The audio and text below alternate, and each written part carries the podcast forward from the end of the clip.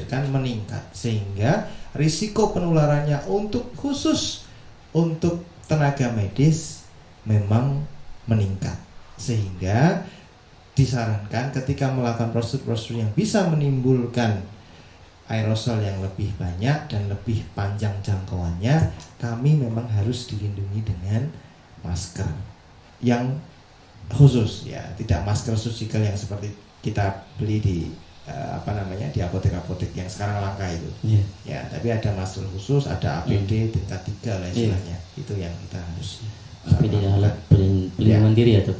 Yeah. Nah, menarik sekali, dok, untuk bagaimana cara penularannya tadi, selain by droplet tadi, kemudian di udara maupun kalau nempel di stainless. Stainless sebenarnya di sekitar kita ya, dok, gagang pintu, kemudian berbagai di motor mungkin juga, kalau alam.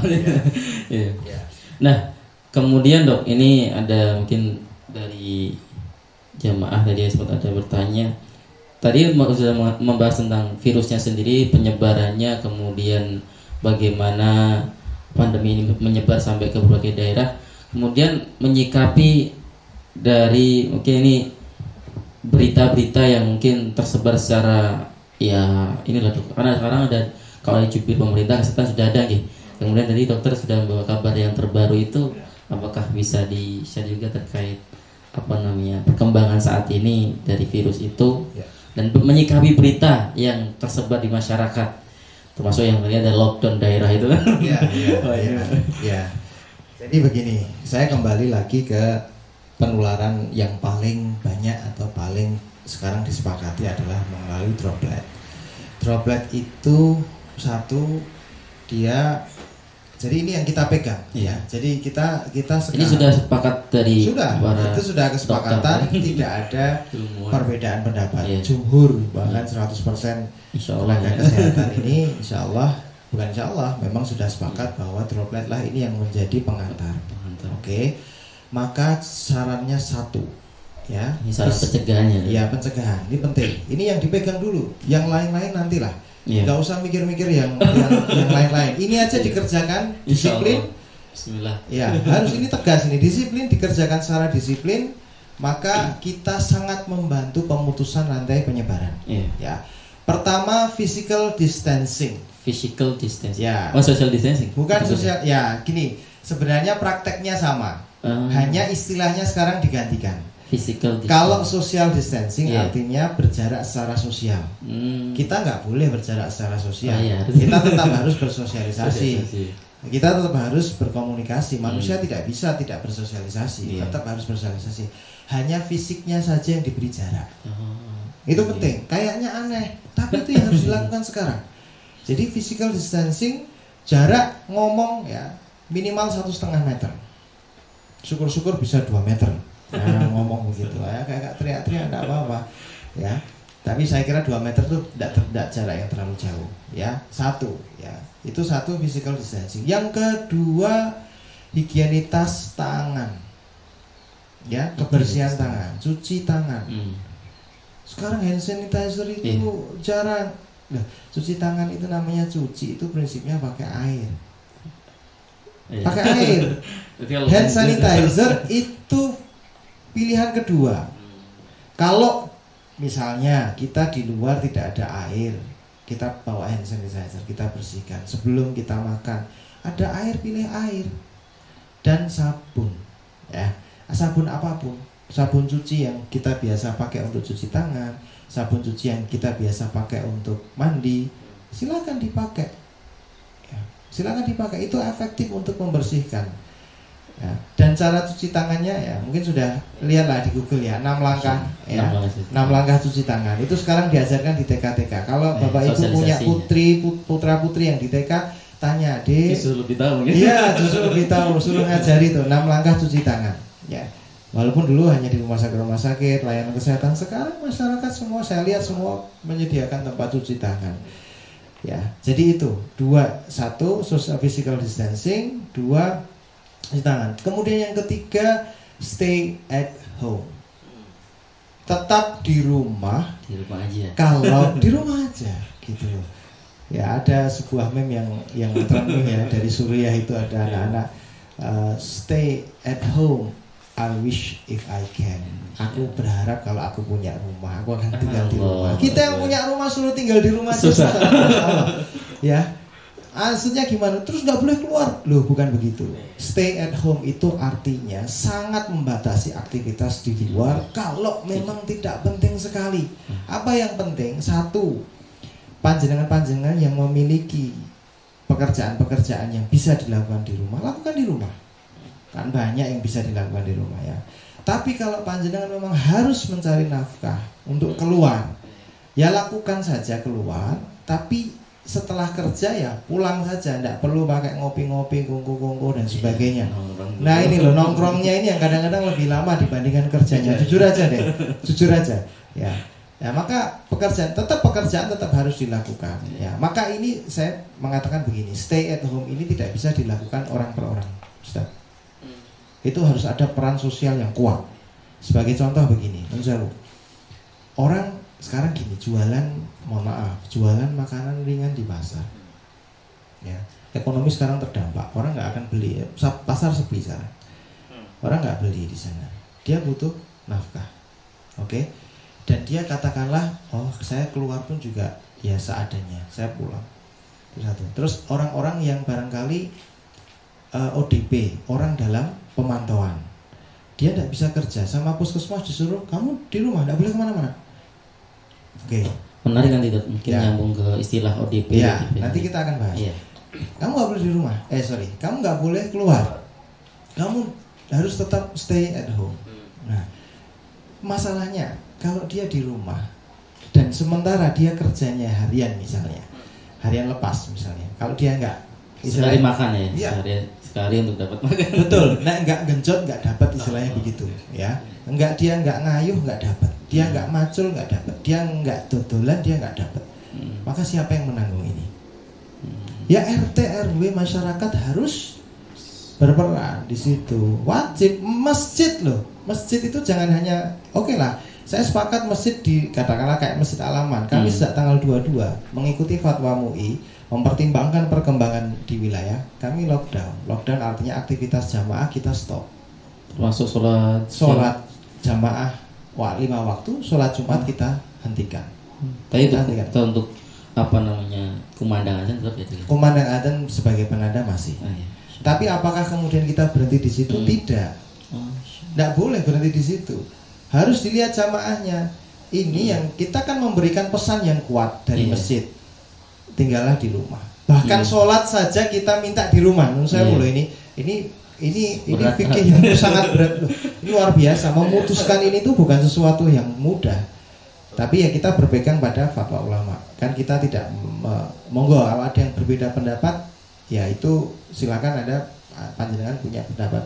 Nah, tetapi kami mengikuti pendapat jumhur yang dan mengikuti juga uh, kaidah-kaidah keilmuan yang memang berkembang sekarang gitu ya, memang yang kita lihat sekarang. Nah kita harus tahu gitu loh, jamaah itu mana yang membutuhkan support, aktifkan dong zakat infaknya. Disinilah berperan alladzina yunfiquna fis-sarra'i wad-dharra. Infak itu tidak hanya saat lapang, saat sempit. Inilah saat sempit itu. Dan disitulah Allah menyuruh bersegera kepada ampunan Allah dan surga yang luasnya seluas langit dan bumi. Wa'iddat lil muttaqin, disediakan kepada orang-orang yang bertakwa. Siapa orang-orang yang bertakwa itu? Ciri pertamanya apa? Yunfiquna bis-sarra'i wad-dharra. Jadi jangan lepas tangan. Ya, karena apa? Karena kita bantu pemerintah. Ini berat ini.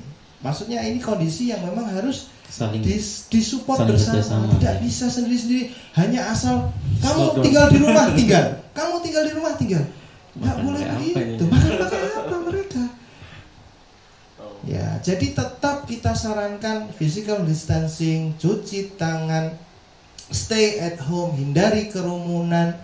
Bagi yang sakit tinggal lebih lagi, kalau memang sakitnya mengarah ke sana silahkan langsung ke pusat kesehatan. Kalau keluar gunakan A P D yang jenengan punya, maskerkah, penutup matakah, ya, sarung tangan kalau memang ada, silakan gunakan maksimal. Insya Allah itu ikhtiar maksimal kita. Bukan kita takut kepada sesuatu yang kita sebut sebagai makhluknya Allah, tetapi ini memang perintah syariat untuk kita berikhtiar maksimal. Itu yang kami paham, Ustaz. Ya, jadi eh, nah ap, mengenai sikap berita-berita terkini ya, ini saya sampaikan data terakhir yang saya bisa, yang kami bisa update baru. Memang ini update-nya sepertinya yeah. kalau dari situs eh, corona dot jogjaprov dot com go dot i d itu selalu terupdate ya. Hmm. Jadi untuk Yogyakarta ini yang positif itu total itu sembilan belas, sembilan belas. Ya. Per tanggal dua puluh delapan kemarin pukul enam belas. sembilan belas yang sembuh lima belas, yang maaf maaf, yang dirawat masih dirawat lima belas, yang sembuh satu, yang positif dan meninggal tiga. Ya. Lebih banyak, masih lebih banyak yang ya yang yang apa bertahan ya, yang bertahan walaupun ini sudah ada meninggal tiga ya. Terus kemudian dalam pemantauan, orang dalam pemantauan seribu enam ratus dua puluh dua yang istilahnya O D P O D P ya. Kemudian dalam pasien dalam pengawasan itu seratus tiga puluh satu. O D P itu siapakah itu, kemudian P D P itu juga siapa itu, J, mungkin J. untuk memahami kepada kita itu. Baik, nanti kami uh, sebentar kami teruskan sedikit. Untuk Indonesia per tanggal dua puluh delapan Maret itu dari situsnya Kemenkes yeah. itu ada seribu seratus lima puluh lima yang terkonfirmasi positif, positif. meninggal seratus dua atau sekitar delapan koma delapan persen. Oh, kemudian kasus sembuh itu empat puluh enam, kasus hmm. dalam perawatan masih seribu sembilan ratus sembilan puluh empat. Kita doakan semoga beliau-beliau yang hmm. uh, merawat maupun yang dirawat diberikan Allah segera kesembuhan dan kesehatan selalu. Hmm. Baik, apa itu O D P? Hmm. Ya, saya ambil dari ini pedoman pencegahan dan pengendalian covid sembilan belas dari Kemenkes. Sudah revisi keempat. Allah Akbar. Ya, dalam sekian bulan sudah revisi keempat. Ini revisi yang terakhir. Baru sunfresh kami dapat pagi tadi. Hmm. Share-shareannya dari grup-grup uh, hmm. sejawat medis ya. Jadi kalau yang dinamakan dengan O D P atau orang dalam pemantauan adalah satu orang yang mengalami demam ya lebih atau sama dengan tiga puluh delapan derajat Celcius. Ini kemarin ada yang nanya, saya suhunya tiga puluh tujuh koma lima itu demam enggak, Dok? Buatan. Demam di sini dikategorikan lebih atau sama dengan tiga puluh delapan derajat Celcius. Oke. Okay. Atau riwayat demam. Atau ini atau ya. Jadi tidak harus demam. Kalau punya riwayat demam atau ge gejala gangguan sistem pernafasan seperti pilek, sakit tenggorokan. Hmm. Ya. Batuk. Dan tidak ada penyebab lain berdasarkan gambaran klinis yang meyakinkan. Ini tugasnya dokter untuk melihat. Dan pada empat belas hari ini, ini syarat yang kedua, empat belas hari terakhir sebelum timbul gejala, memiliki riwayat perjalanan atau tinggal di negara atau wilayah yang melaporkan transmisi lokal. Nah nanti silahkan dilihat di situsnya Kemenkes, transmisi lokal di Indonesia itu mana aja. Dulu sebelum Indonesia dilaporkan ada COVID, itu negara definisinya, karena Indonesia belum ada COVID. Sekarang begitu ada COVID, Indonesia merevisi definisinya menjadi selain negara juga wilayah Indonesia yang ada transmisi lokalnya. Transmisi hmm. lokal itu apa? Ada penularan di yang berasal wilayah. di wilayah itu. Jadi sekarang sudah hampir hampir di pulau-pulau Indonesia ya. Sudah ada menarik kemarin terakhir Makassar. Iya, Makassar iya. itu baru muncul akhir-akhir ini hmm. dan sudah langsung transmisi lokal. Hmm. Jogja lebih dulu dari Makassar hmm. sampai sekarang belum dilaporkan adanya transmisi lokal. Hmm. Jogja belum ditetapkan sebagai yeah. transmisi lokal. Allah alam ya. Tapi yang jelas kalau ada bepergian di tempat yang transmisi lokal kemudian ada gejala masuk dalam orang dalam pemantauan. Ya, jangan dikucilkan, jangan, justru mereka kita support. Kita support karena justru orang-orang yang seperti inilah yang biasanya aktivitas sosialnya tinggi dan pekerjaan mereka menuntut untuk itu. Terkadang ya, misalnya saya ya, kami di medis ya, atau teman-teman yang uh, sifatnya uh, kebijakan publik. ya, atau sejawat-sejawat atau pejabat-pejabat itu. Itu kan mereka harus bertemu dengan banyak orang, tidak bisa mereka work at home. Nggak bisa, Pak Presiden suruh work at home ya nggak bisa. Ya tetap gubernur suruh kerja di rumah aja nggak bisa. Pun di rumah pun ditemui banyak orang. Ya artinya di kantor pun tetap ditemui banyak orang. Para nah makanya, nah jadi sekarang memang justru beliau-beliau yang terkena ini terkadang seringkali orang-orang yang memang tugasnya memang harus berhubungan dengan banyak orang. Dan kita bantu, ya, kita bantu dengan apa? Satu tadi support, yang kedua mohon tetap tinggal di rumah, di isolasi, hmm. ya empat belas hari minimal. Nah itu O D P. Ada sebenarnya definisinya panjang Ustaz. Jadi ada orang yang mengalami gejala gangguan sistem pernapasan seperti pilek, tenggorokan, batuk, dan pada empat belas hari terakhir sebelum timbul gejala memiliki riwayat kontak dengan konfirmasi covid sembilan belas. Jadi hmm. ada gejala pernafasan, ya, dan pada tanpa dem, anu ya, ini ini tidak disebutkan demam. Misalnya batuk pilek aja, nggak ada demam, tapi jenengan bukan jenengan. Ada orang ter, berkontak dengan yang konfirmasi positif, masuk O D P, masuk O D P. Nah, itu. Jadi itu belum nanti P D P. Monggo bisa dilihat, non saya, saya sudah share di uh, akun Facebook tapi bukan Instagram. Hmm. Facebook Al Aman, Al Aman, Al Spasi Aman, Spasi Sidoarjo. Monggo dilihat, nanti bisa share di. Jadi, silahkan nanti di share di situ, sudah saya tulis lengkap, tidak saya ubah berdasarkan. Tapi waktu itu masih revisi yang ketiga. Hmm. Nah, yang yang ini yang terbaru. Ini yang terbaru. Yang terbaru. Tapi yang terbaru pun ini untuk tidak. Definisi O D P, P D P tidak berubah. Sepertinya tidak berubah yang hmm. saya lihat. Hanya ada tambahan istilah O T G, orang O T G tanpa gejala. Nah, ini oh. ada istilah baru. O T G. Orang tanpa gejala. Orang tanpa gejala itu kontak dengan covid sembilan belas tapi nggak punya gejala.